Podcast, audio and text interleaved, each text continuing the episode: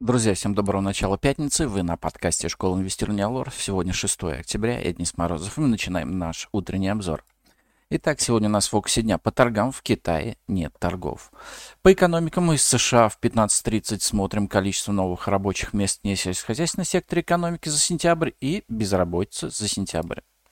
По компаниям акции Банк Санкт-Петербург торгуют с последний день с дивидендами. Напомню, что по обыкновенным акциям дивиденд 19 рублей 8 копеек, по привилегированным 22 копейки. По нефтью газу в 20.00 смотрим за количеством буровых установок из США. Ну а сегодня в нашем пятничном выпуске ждем увеличения продажи валютной выручки. Курс российской валюты вчера перевалил за отметку 100 рублей за доллар на выросших оборотах торгов. Сегодня с утра падение рубля продолжается, и курс доходил до 101,5 рубля за доллар.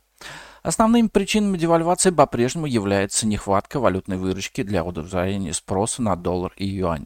Прежде всего со стороны импортеров, а также ожидание роста бюджетных расходов, что неминуемо спровоцирует девальвацию. Однако в ближайшее время не исключен разворот пары доллар-рубль вниз. На неделе Минфин объявил, что в октябре ждет рекордной дополнительной валютной выручки со стороны нефтегазового сектора.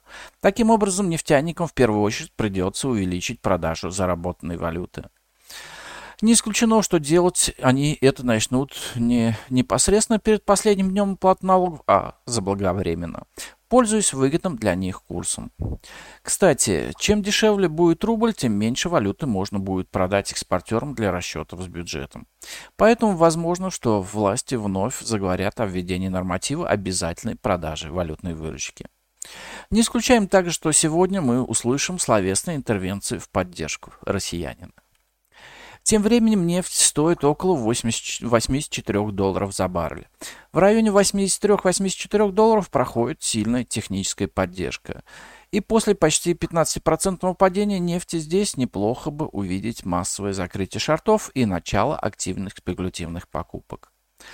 Но пока сегодня утром нефть торгуется без принципиальных изменений относительно вчерашнего закрытия. На рынке акций вчера повышенный спрос наблюдался на акции нефтянки. Это выглядит несколько странно на фоне обвала нефти. Но многие покупают бумаги сектора под грядущую отчетность за третий квартал, которая обещает быть очень сильной. Наиболее привлекательно выглядят акции «Газпромнефти» и «Роснефти», по которым могут выплатить дивиденды за три квартала. Но если нефть не вернется к 90 долларам, то, возможно, публикация отчетности нефтянки вызовет их сильную коррекцию, поскольку последний квартал года может быть для сектора хуже третьего. Стоит также внимательно следить за Сбербанком. Его в любое время могут попытаться задрать в преддверии отчетности за сентябрь. В целом же индекс Мосбиржи находится примерно посередине широкого боковика 3000-3300 пунктов. Если мы не увидим отскок нефти, то индикатор начнет снижаться под собственной тяжестью.